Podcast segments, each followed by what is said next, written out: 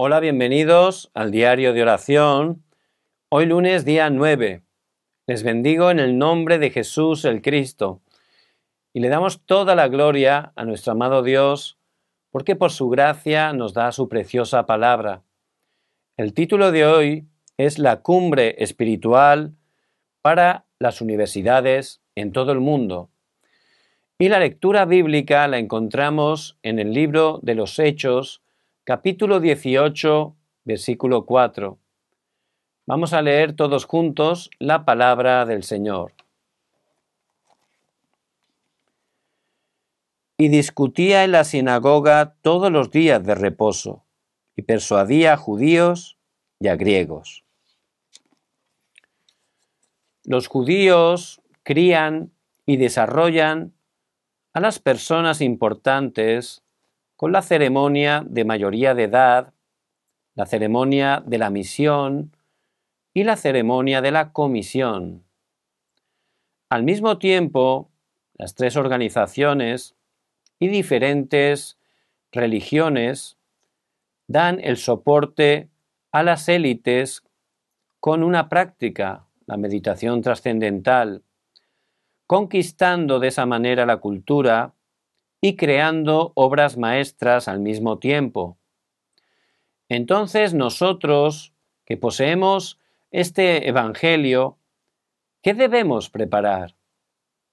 Primer punto, lo primordial de Dios, la cumbre espiritual. La cumbre espiritual tiene ojos diferentes para interpretar el campo. Cuando los siete remanentes de la Biblia se enfrentaron con situaciones difíciles en su familia, en la iglesia, ellos no se quejaron, sino vieron y se preguntaron cuál era el plan que Dios estaba permitiendo. Como ellos, debemos de poseer la actitud de la cumbre espiritual para poseer por adelantado. Para ser esta cumbre espiritual, debemos de tener un tiempo así todos los días. Segundo punto, el horario y el objetivo de Dios, la cumbre de la habilidad y la cumbre de la cultura. Cuando disfrutamos del tiempo de la cumbre espiritual, sin duda vendrán situaciones. Aunque esto pareciera ser problemas, y desastres que nos traen dificultades, por el contrario, serán oportunidades para recibir respuestas. Dios, más allá de nuestras habilidades, desea que seamos la cumbre para salvar la cultura. El objetivo absoluto de Dios es que seamos los testigos del Evangelio en el campo que ha estado enfermo por mucho tiempo. Nuestra mayor bendición es disfrutar de la oración las 24 horas, porque dentro de la oración está todo. A través de la oración recibiremos esos cinco poderes, poder espiritual, intelectual, físico, económico y de las personas. Y estos serán herramientas para la evangelización mundial dentro de este itinerario del pacto.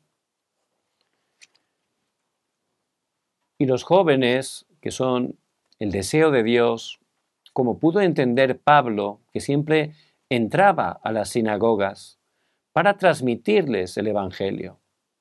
Tenemos que ayudarlos a que puedan levantarse como cumbres espirituales que puedan estar cada día teniendo un tiempo de cumbre donde se aferren de manera segura al pacto de Jesús el Cristo que ha consumado todo y que estén disfrutando poco a poco esa oración, el tiempo más feliz, para estar obteniendo de esa manera el poder espiritual. Si están siendo cumbres espirituales, también descubrirán sus talentos que Dios les ha dado y podrán especializarse. Eso resultará en que Dios los levantará como cumbres de los talentos. De esa manera, en cada lugar que estén, serán testigos y a través de ellos se levantarán las obras del reino de Dios.